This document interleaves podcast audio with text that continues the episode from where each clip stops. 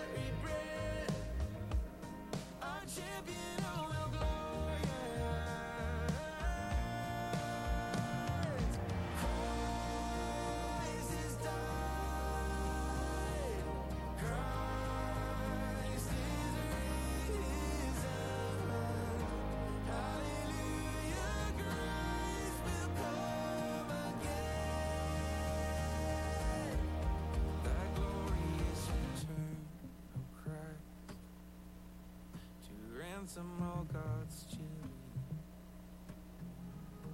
When trumpets howl and mountains shake, announcing heaven's splendor, the gates of.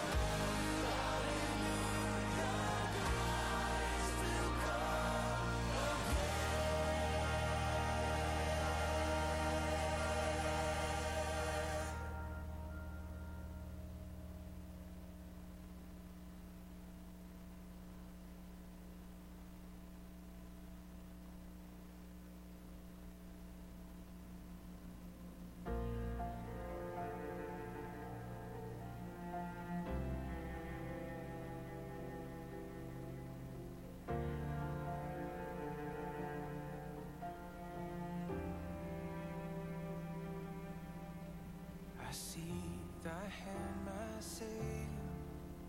It guides me day by day. I know that Thou art with me through all my pilgrimage. Yeah, no thought so precious, so full of joy to me.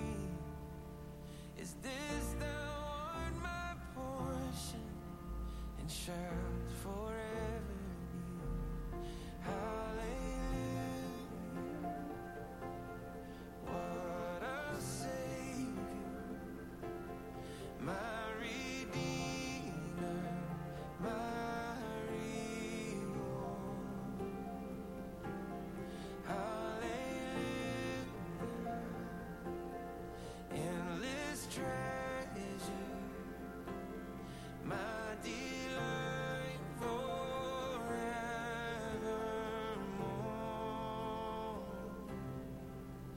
for past and present blessings.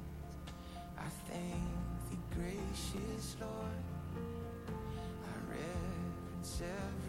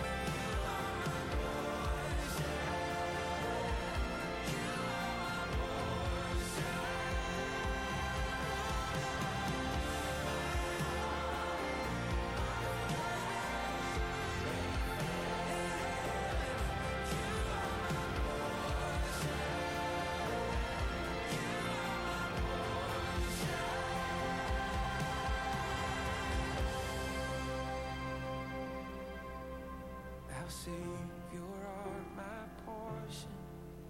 What wealth untold is mine. What pure.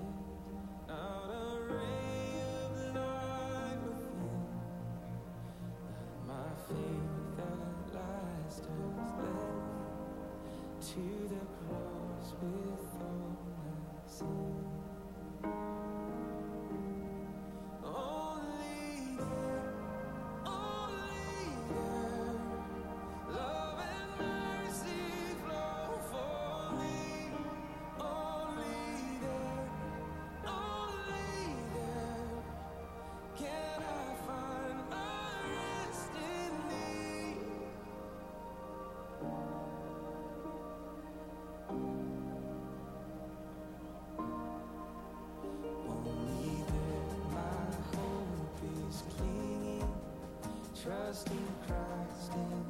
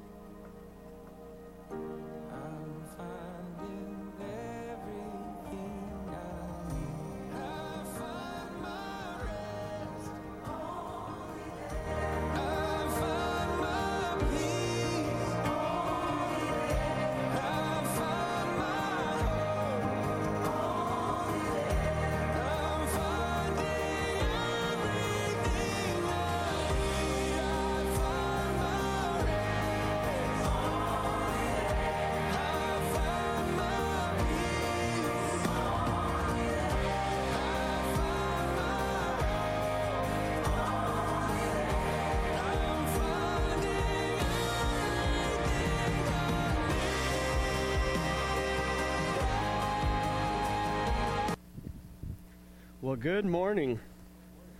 Great to be back with you all again this morning. Uh, growing up, I've mentioned it before. Uh, I loved playing basketball. Like that was the sport that I was uh, best at, I guess. Uh, maybe not really good at it still, but it was the sport that I loved. It was the one that I played. But um, there was one thing that I hated about basketball: practice. I mean, if you're familiar with uh, any NBA players, Allen Iverson is a really famous one back in 2000s, early 2000s, and he had a speech in which he constantly said, "We're talking about practice." I mean, not a game, we're talking about practice, everyone. Like, it's practice. And I, I kind of agree with Allen Iverson. I hated practice. I mean, it was like, could I just go and play the games and not actually practice? Like, let me practice on my own. And there was one reason that I actually hated practice so much, and it's because of this thing that we call conditioning, where people just ran, and like your coach, for no reason, not even because you got in trouble, he just said, go run. We're going to do, and we had these things, and what we called them back then was suicides. I think they're called line drills or something now. But we had suicides. Uh, my school, my coach incorporated these horrible things called Vegases, in which you had to run really far in a short amount of time. And if you didn't get it, you'd have to repeat the process until you got it, which never happened because you just got more and more tired and slower and slower. And we would always run. And a, a, little background of, of my basketball team is there were seven of us. We just had a team of seven kids. Uh, my school had 100 K through 12. So we weren't a really big school. I mean, we were kind of small. But we were really good at basketball. I mean, in all honesty, not to like toot our own horns, but we still lost games. But we actually were really good. Uh, we beat Pittsburgh, Kansas. They're a 5A school. We were a little negative A, and we still beat them.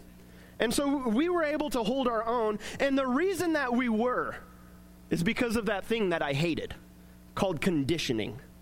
Because our coach knew there are seven players. That means that my whole starting lineup is not going to get a break at the same time, so they better be in the best shape of their life.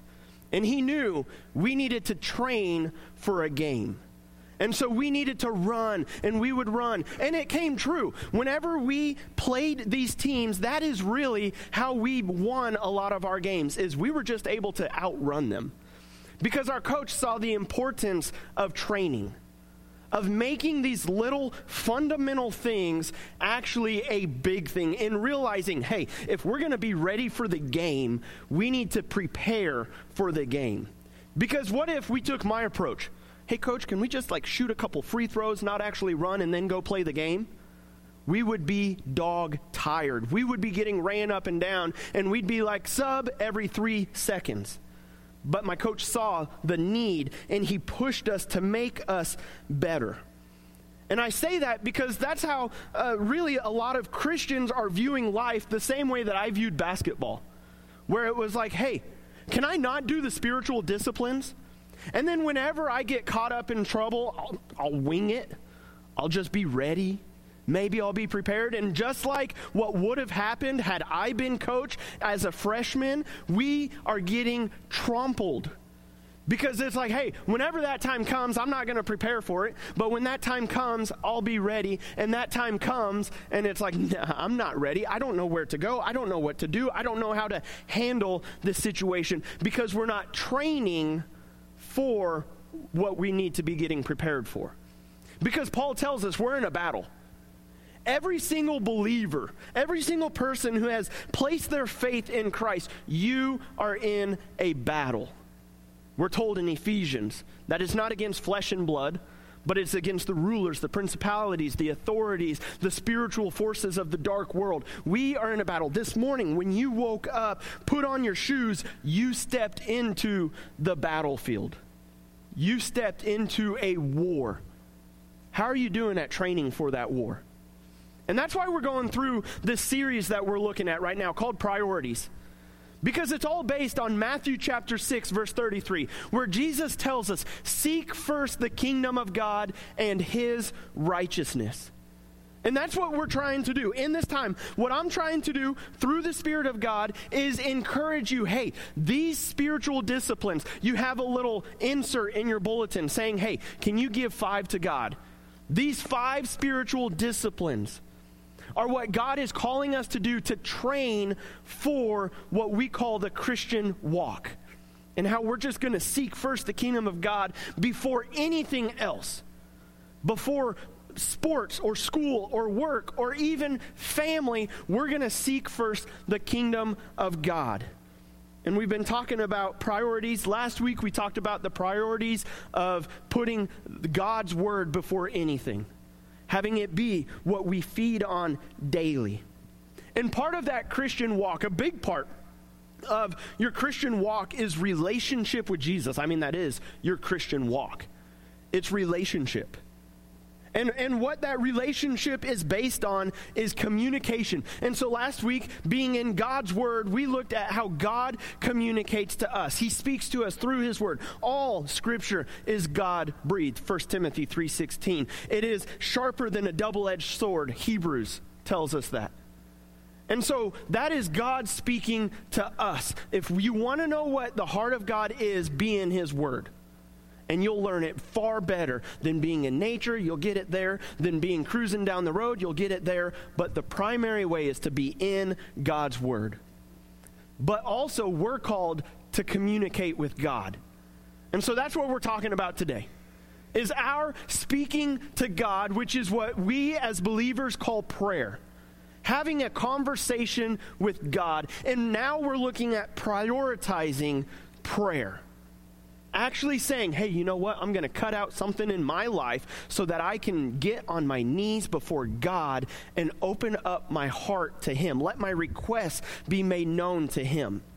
And we're going to be in Daniel chapter 6, and we're looking at a man whose life was devoted to prayer. And we're going to see in Daniel 6 what Daniel believed was the practice of prayer, what Daniel believed was the purpose of prayer, and ultimately we're going to see the power of prayer. And so we're going to be in Daniel chapter 6, starting in verse 1. And I just want to tell you, like, I wrote this message twice pretty much because I had one draft and it was like, oh no, I don't like that. That feels forced. That feels fake. That feels like I'm trying to put scripture into my own opinion. And if you don't believe there's a God, let me tell you, He's real. And like He just smacked me upside the head this week with this passage. Because this was the farthest thing from my mind about prayer, being in Daniel chapter 6. And I was like, God, I have no idea what to say. And out of the blue, this verse popped in my head. And so I'm telling you, God has a message for us today. I hope your hearts are open to it. And I hope that I'm open to just getting out of the way so that God can speak. And so if you'll stand, we're going to flip the switch real quick and we're going to pray before we read. Usually we do it the other way around. We're going to pray first, then I'll read, and then you may be seated. So if you'll join me in a word of prayer. God, you are so good. And God, I 100% believe you have got a message for us today to see how important prayer, talking to you, letting everything be known to you, God, how important that is. And so, God, I pray first off, get me out of the way so that it can be your message. Let, let it just be you that is speaking. Let your text lead into it. And then, God, I pray also for the hearts of all of us that as we hear, hear what your word proclaims, God, let it hit our hearts. And let us not be like the man that hears the word, looks in the mirror, and walks away and forgets, but God, let us apply it to our lives. May we seek you beyond anything. So, God, I just pray that here and now, God, speak to us. And it's in the name of Jesus that we pray this. Amen. Daniel chapter 6 starting in verse 1. It pleased Darius to set over the kingdom 120 satraps to be throughout the whole kingdom, and over them three high officials, of whom Daniel was one, to whom these satraps should give account, so that the king might suffer no loss. Then this Daniel became distinguished above all the other high officials and satraps because an excellent spirit was in him. And the king planned to set him over the whole kingdom. Then the high officials and the satraps sought to find a ground for complaint against Daniel with regard to the kingdom, but they could find no ground for complaint or any fault because he was faithful, and no error or fault was found in him. Then these men said, We shall not find any ground for complaint against this Daniel unless we find it in connection with the law of his God. Then these high officials and satraps came by agreement to the king and said to him, O King Darius, live forever all the high officials of the kingdom, the prefects and the satraps, the counselors and the governors are agreed that the king should be established or should establish an ordinance and enforce an injunction that whoever makes petition to any god or man for 30 days, except to you, O king, shall be cast into the den of lions. Now, O king, establish the injunction and sign the document so that it cannot be changed, according to the law of the Medes and the Persians, which cannot be revoked. Therefore, King Darius signed the document and injunction. And then, where we're going to spend our time today. When Daniel knew that the document had been signed, he went to his house where he had windows in his upper chamber open toward Jerusalem. He got down on his knees three times a day and prayed and gave thanks before God before his God as he had done previously. Thank you. You may be seated. And so here we see Daniel's facing this difficult situation. I mean, Daniel has had, I mean, they're really just targeting Daniel. It's like, hey, what is the one way that we can eliminate this man, Daniel? And they're like, he's too good of a man. Like, he is faithful to the king. Here's what the one thing that he has put beyond obeying the king it's his God. And so they say what we're going to do is we're going to we're going to make it to where if anybody even to any other god is going to make a petition they will be thrown into the lion's den because Daniel will we know he's going to not follow that petition. He is going to go to his God. And so think about this. This is just a 30 day span. It doesn't say that for the rest of their lives they have to do this. It says for 30 days, nobody can make a petition to any god or man other than King Darius. How easy would it have been to compromise in that situation if you're Daniel? Think about that. Oh, 30 days. All right, I'm going to pray in my head. I don't have to go make a public specter of it. I'm just going to, all right, while I'm walking my camel down the road, God, you know, be in this situation. Nobody needs to know that I'm praying. For 30 days, I won't even pray. I can do that for 30 days. God, you can hop on the back burner. I'll come back to you. I'll repent of it. But for 30 days, I can do this. I'll pray ahead of time. But, you know, once that's made, I'll either pray in my mind or we'll take a sabbatical, God. We'll kind of separate ourselves for a little bit. And then I'll come back because, man, if I'm dead, I can't do your will. And so, I mean, it would have been easy to make that compromise because we do that all the time, don't we? We're going to make compromises with God. God, I would pray for you, but man, Oprah Winfrey is on TV right now, and she has got Hugh Jackman, and I want to see what he has to say. No idea why I said those names, but we're going with that. But it's the first names that came to my mind. But it's like, you know what? Or the Olympics are on, God, and they're in Tokyo, another time zone. I got to stay up late. Couldn't, couldn't pray. I'll pray tomorrow. Or, you know what, God, I'm just too busy. Maybe while I'm in the middle of my busyness, I'll take a moment. Hey, God, thank you. All right, cool. Catch you later. I mean, we make these compromises all the time. Daniel could have done it. Would anybody have blamed him? Hey, Daniel, just like don't do it in public. Like, shut your windows, man. Don't let them see you doing that. But no, Daniel was faithful. Notice that what it says in verse 10. We read that. In Daniel 6, verse 10, it said, He knew the document had been signed. He went to his house where he had windows in his upper chamber, open towards Jerusalem. He got down on his knees three times a day and prayed and gave thanks before God. And then notice, as he had done previously. It was like nothing's going to change for Daniel. As he had done previously. What that is telling me is that Daniel had a practice of praying. He constantly was in prayer. Three times a day, he said, All right, I'm going to stop doing what the king wants me to do. I'm going home. I'm going up into my upper chamber. I'm opening the doors towards Jerusalem, which was commanded in Scripture, and I'm going to get down on my knees and I'm going to pray. I'm going to halt life three times a day so that I can pay respect to God, so that I can be in, re, in, in communication with God. Daniel saw the importance of prayer, so much so that he made a practice of it. It was a priority beyond what the king desired. Notice, it was a priority beyond his own life. Hey, Daniel, they're going to kill you if you do that. That's fine. I'm going to be obedient to God. He is more important. So I'm going to prioritize prayer. I have already made it a priority. I have been practicing this daily. Nearly 600 years later, Paul wrote in Romans chapter 12, he wrote this. He wrote, Rejoice in hope, be patient in tribulation, and then be constant in prayer. Notice that those three things pretty much sum up the life of Daniel. Because that word be constant, what it really means is be devoted. Like devote yourself, nonstop, live a life of prayer. And so Daniel, we see, man, he he pretty much Romans chapter 12, verse 12 did that. He devoted himself to prayer. He had a hope of God's future salvation. He was patient in exile. I mean, he's in tribulation right now. Like he knows that his, like he knows what tribulation is. He's not even in his own country. He has a new name. He's actually being called Belshazzar because it's like, hey, we're going to get rid of your Jewish name and give you a Babylonian name. And then he has this, I mean, he's being patient through all of that, saying, God, I know that you are faithful. And then he is constant. He is devoted to prayer through all of this. And for Daniel, it wasn't some passing conversation. So often I feel like we view prayer as like a text message to God. Like, hey, God, what you doing today? And we, we just make it these really small, like, hey, I need groceries. Don't forget to heal my brother. You know, we do these quick little snippet prayers to God where what God is saying is, hey, I want so much more. Like, do relationships really grow if you only text message people?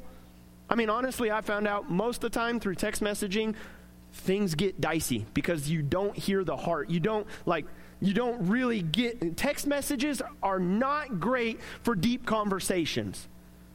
And where these little prayers of like, not that they're bad, I'm not going to like smack you for that, but uh, what I'm saying is I believe God wants so much more. God is wanting true depth in our relationship. I mean, Paul, I view Paul kind of as like the New Testament Daniel because Paul knew what it was like to be in exile. Paul knew what it was like to be devoted in prayer. Paul knew what it was like to be patient, and Paul knew what it was to have a hope for a future salvation. And a fourth of Paul's letters in one fourth of them, half of the letters that he wrote to the churches, he hit on this theme specifically of hey, be constant, be devoted to prayer. 1 Thessalonians 5:17. He said, Pray without ceasing. Philippians 4 6, do not be anxious about anything, but in everything, by prayer and supplication with thanksgiving, let your requests be made known to God. Paul's currently in prison when he's writing that. Colossians 4 2, still in prison, continue steadfastly in prayer, being watchful in it with thanksgiving. Ephesians 6:18. This is where he's talking about you are in a war. You better armor up, Christians. And then he closes it out with pray at all times in the spirit. With all prayer and supplication to that end, keep alert with all perseverance, making supplications for all the saints. Both Daniel and Paul knew that there's a practice to prayer that it is prioritizing it and it is devoting yourself to conversation with God. Can we say that's who we are? And I mean, as Center Christian Church, I mean, it almost feels like this could be a redundant message because I know how strong of prayer warriors this church is. I mean, we have testimony after testimony of you all just praying for people on our prayer list. But still, I think we can grow in it as God is calling us to just grow in our prayer walk with Him more and more. It's not like when you are, you know, with your kids or with your spouse or with a friend and you're like, you know what, I think, I think we're good in our friendship. We, we don't need to grow in this anymore. No, it's like, hey, let's grow. Let's become even closer. Let's get even, even better in our relationship. And I think that's what God's saying. Hey, you might be doing a good job, but let's grow in that. Let's prioritize it even more because you know what? There's those little things. There's those days that you're tired and you're like, mm, not today. And God's like, no, how about today? How about we do this here and now? And then, I mean, honestly, there's reasons that we're like, yeah, but I'm not going to. I'm not going to prioritize prayer because honestly, I don't see a need for prayer. God already knows my thoughts, He already knows what I'm doing, so why pray? Or we don't see the importance of it. As in, not that we don't see the need, but honestly, it's like, God, I really don't think that you're going to respond. Because I really don't think that you hear or care or actually are that powerful. So I'm not going to present my request to you. Or the last one that I could think of is we just don't trust it. We don't believe it works. It's like, why pray when there's no power in it? Whereas what Daniel would say, and what we're going to get to here at the end of this message, is there is very much power in prayer. But maybe not in the way that you think, but we'll get to that here in a minute. But also, there's a purpose in prayer. Before we see the power, we have to see the purpose. Like, why should I pray? Because there truly is a purpose. And it's not some genie in a bottle where, God, if I say the right thing, then you're going to do what I want. But instead, the purpose for prayer is that it gives our focus to God. It redirects our views from whatever we're going through, and we're looking up and saying, God, you're the one that is in control. God, you're the one that I trust. You're the one. Because notice Daniel 6:10. It said, when he knew that the document had been signed. I mean, think about this. It's like he could have made every excuse possible, and like, God, like, not right now. But instead, pretty serious thing, if you pray you're going to get killed by lions, Daniel goes into his house where he had windows in his upper chamber open toward Jerusalem. He got down on his knees three times a day and prayed and gave thanks before God. Daniel knew the purpose. Hey, man, this terrible thing just happened. I need you, God. I need your strength. I need your power to come upon me. I need to trust in you. So, God, I'm going to align my heart with you and I'm going to pray. Because that's what prayer does. It takes our focus off of our needs, off of our weaknesses, off of our inabilities, and it puts it on God. It shows us, God, you're the only one that can help me through this. You're the one that can get me through this. God, I'm not, I, I can't get through the lion's den on my own. I need you to help me with that. God, you are the only strength that I have. It takes our focus away from that. And notice, what would most people say is the biggest difficulty with prayer? I, I would venture out to say focus. That the biggest difficulty with praying is, all right, it feels like I'm talking to the air. And so then I start saying, hey, God, I need help here. And oh, yeah, I have dishes that need to be made eh, or done. And I, I, I have to go take care of this. And our mind starts to drift. You think it's because maybe we're under attack? And it's like, hey, I need to, like, oh, crud, they're going to the commander. Let's redirect, change their mind about this. Let's distract them. Or maybe it's just that we're mentally weak. That would be me. Where it's just like, man, I need, oh, look, uh, like anybody seen Up and the dog that talks? And he's talking, and then it's like, squirrel, that is my prayer life. Where it's just like, oh, God, I need, oh, look at that shiny tree over there. It's so pretty. I mean, it's just like that's what happens. So we, we need to focus our attention to God. When we devote ourselves to prayer, it fixes our attention on God. Notice what the psalmist said in Psalm 121, 1 through 2. He says this I lift my eyes to the hills. Where does my help come from? My help comes from the Lord who made heaven and earth. What I'm going to do is I'm going to look up and I'm going to see God and I'm going to focus on God and I'm not going to be distracted by all these other things. I'm going to focus on God. Prayer shows our dependence on God, that we need Him in that moment. It does a great job of reminding us who's in control. That I'm not in control, that I'm not able, but God, I need you. You are the one that is in control. But we live in America where we have struggles, but for the most part, it seems like we can get through them on our own. And so we don't always pray. I mean, honestly, if you could go a day without prayer, would anything change? Because are you truly relying on that dependence in prayer, or are you relying on your own ability? Like, hey, God, I think I got this one today. You can, you can take a break. Uh, I mean, I looked at my calendar. It's a day of rest. Nothing's going to happen to me today. God, I don't need you today. And it's like, that's so wrong. Like, God, every single day, I need you. And every single day, we should be hitting our knees metaphorically or even literally and falling before God and saying, God, it is you that I need. You are the only one that can get me through this. He's not some 911 call of I'm going to have you on speed dial if I need you, but really today it doesn't look like there's going to be any emergencies.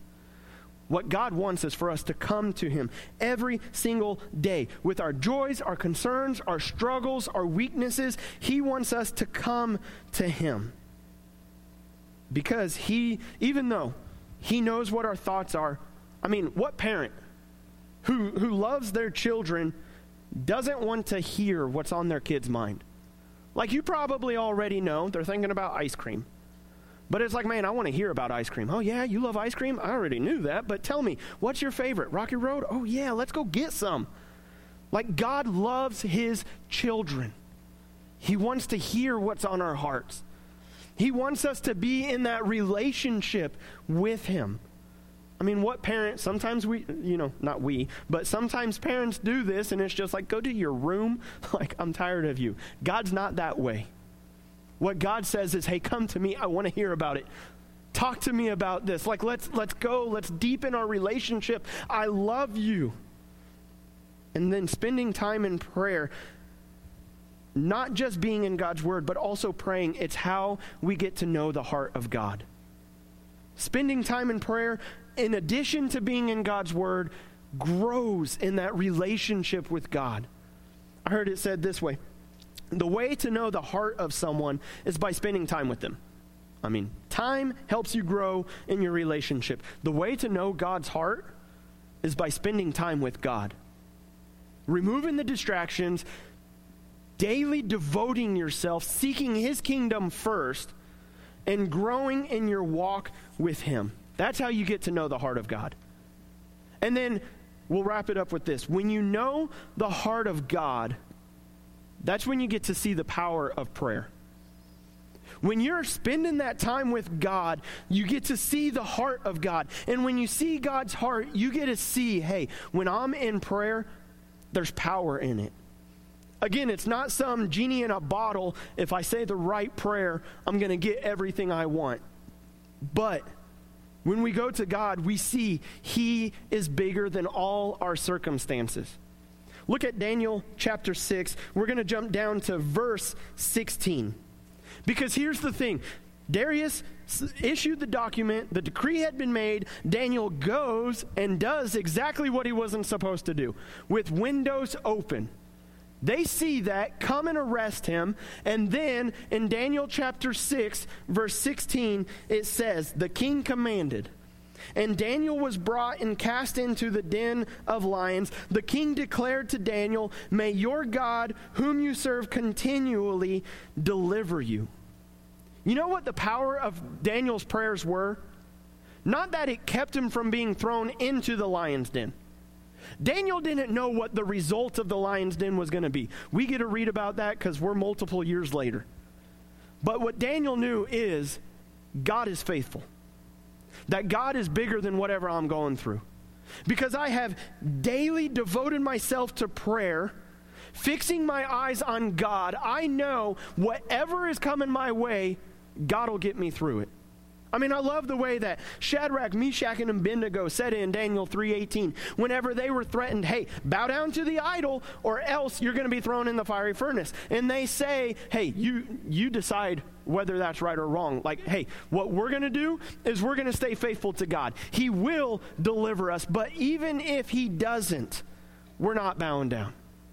Because they knew that God was bigger than what they were going through. Look at Jesus in the Garden of Gethsemane, where he was about to face the cross. I mean, the darkest moment in history. And Jesus spends that time in prayer. And he says, God, not my will. Because, God, my will is for this cup to be removed. Like, man, is there any other way? But, God, not my will, but your will be done. Because he was devoted in prayer. His eyes were fixed on Jesus. God, I really don't want to go through this, but you're bigger. And I know that you will be glorified through it all. So, God, I'm going to be faithful to you. Look at David throughout the entire Psalms, where he is being attacked by what he thought was a really close friend, King Saul, where he is being betrayed by his own son where he is, because of the sin that he committed, losing the birth of his child. And through all of it, you see the heart of David praying to God because he knows, God, only you can get me through this. Because there is power in prayer, not that you'll necessarily be delivered from the lion's den or the fiery furnace, but maybe it's like Jesus where you're going to have to go through something terrible. But the thing is, is that when you have devoted yourself to prayer, fixing your eyes on Jesus, you know there's an end that is far greater than anything this world can throw at you. And I mean, look at what we're going through right now. I mean, in America alone right now, globally right now, I mean, golly, there are so many things that could pull your attention away. There's wars, there's COVID, there's civil unrest, there's political unrest. I mean, the list just goes on and on. And it's like, oh man, we, we might even have some stuff coming down the pipe that we don't like as believers. But when we devote ourselves to prayer, we can look at that and we can remember John 16 33. I tell you these things so that in me you may have peace. Because why? In this world, you're going to have tribulation. But take heart, I have overcome the world. So when we see and devote ourselves to fixing our eyes on God, we see there's power in that because it aligns hey, God, you are far greater you will get me through this, but not my will, but your will be done. I mean, Paul knew exactly what this was about. He, you know, wrote multiple times, devote yourself to prayer, be constant in prayer. And it's not because he was living in Beverly Hills, was sipping like really fancy drinks. But in we actually get a view of his life in 2 Corinthians 11. I love this list even though it's kind of like creepy at the same time because of everything he went through. And all of it was inflicted because of the gospel. But yet he knew, hey, God, you are faithful. You are powerful. He says, Five times I received at the hands of the Jews 40 lashes less one. So he received 195 lashes. And yet, still faithful to God. Three times I was beaten with rods. Once I was stoned so much that they thought he was dead, and he got up and went straight back into the town that they just stoned him from. Three times I was shipwrecked. A night and a day I was adrift at sea. I was on frequent journeys, in danger from rivers, in danger from robbers, in danger from my very own people, in danger from Gentiles, in danger in the city, in danger in the wilderness, danger at sea, danger from false brothers. It's like, Paul, where could you go that you weren't in danger? Nowhere. He was constantly in danger. He was in toil and hardship. Through many a sleepless night, he was in hunger and thirst. Often he had no food, in cold and exposure. And apart from the other things, there is the daily pressure on him of anxiety for, for all the churches. He says, Who's weak? And I am not weak. Who is made to fall? And I'm not indignant. But if I'm going to boast, I will boast of the things that show my weakness. So understand that. See everything that Paul went through? All of that for the gospel, because of the gospel. When you understand that, Philippians 4 makes a whole lot more sense. As he's writing this right now in prison, and he says, Not that I am speaking of being in need for I have learned in whatever situation I am to be content. I know how to be brought low. Yeah, look at 2 Corinthians 11 and I know how to abound. In any and every circumstance, I have learned the secret of facing plenty and hunger, abundance and need. You know how? I can do all things through Christ who strengthens me. You know how I got through the beatings and the lashes and the stonings and the danger and the shipwrecks and everything? It wasn't relying on myself. I can do it all through Christ. He is the one that strengthened me. You think Paul just got that mindset because he just kicked back, didn't do anything until that stuff happened? I think it came because Paul multiple times said, Be constant in prayer, devote yourself to prayer. Pray always. Be patient in tribulation and be devoted to prayer. The way to see the power of prayer is by utilizing the purpose of prayer which is done through by practicing prayer. By daily devoting yourself to fixing your eyes on Jesus, and you will see there is power in that. Whatever comes at you, hey, God's going to deliver me from this. But even if He doesn't, He does. I mean, He might deliver me through this earth or on this earth, but even if He doesn't, I'm still delivered. Oh, death, where is your victory? Oh, death, where is your sting?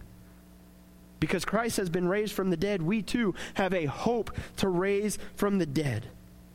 And so here's, here's we're going to wrap things up here. If you think prayer is truly important, if you, if you are hearing this and it's like, yes, I agree with that, yes, that I, I see the importance of it, I see, yes, it should be devoted to, you're going to devote your time to it. I mean, the things that you find to be important, that's what you're devoting your life to. And so, if you truly think prayer is important, your life will be devoted to it. Which leads to a question What does the way that you are spending time praying say about what you believe about prayer? Are you like me? I mean, before this week, like this, this message, I'm telling you, smacked me upside the head because honestly, what prior to this week, because I knew what I was preaching on, but prior to this week, it would have been like, yeah, I sent God SOSs and text messages, and I claimed that it was constantly praying. But there was no true devotion to prayer. There is no true saying, God, this is a priority. I need you today more than anything else.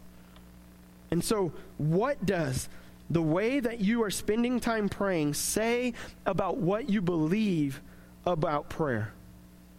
Because what God is wanting is for people, as he says in Matthew 6:33, to seek first the kingdom of God. You know what that word first literally means? Before anything else.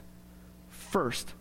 Before your next meal, before whatever's on television, before your next activity, before anything. Devote yourself to prayer. And so I asked this last week what can you give up this week to devote yourself in prayer to God? What is it that God is asking for you to die to? So that you can live in Him and devote yourself to Him, saying, God, I need you more. Maybe I'm going to skip breakfast this week so that in that time I can just fix my eyes on you. Maybe I'm going to give up that late night TV show so that I can just be devoted and looking at you. Maybe I'm going to give up 15 minutes of sleep in the morning, instead of hitting, yeah, hitting snooze, I'm going to wake up earlier, hit my knees, and before I even brush my teeth, I'm praying to you. Whatever it is, what is God asking you? Hey, this has become an idol. You're not seeking first the kingdom of God. You're seeking first your own pleasures, your own joys, your own leisures. What can you give up to devote yourself in prayer to God? Because I love the way D.L. Moody said it, and this is my prayer. Literally, this is my prayer for the church. The world has yet to see what God can do with a man with a heart fully devoted to Him. And then D.L. Moody closed that with saying, But I desire to be that man.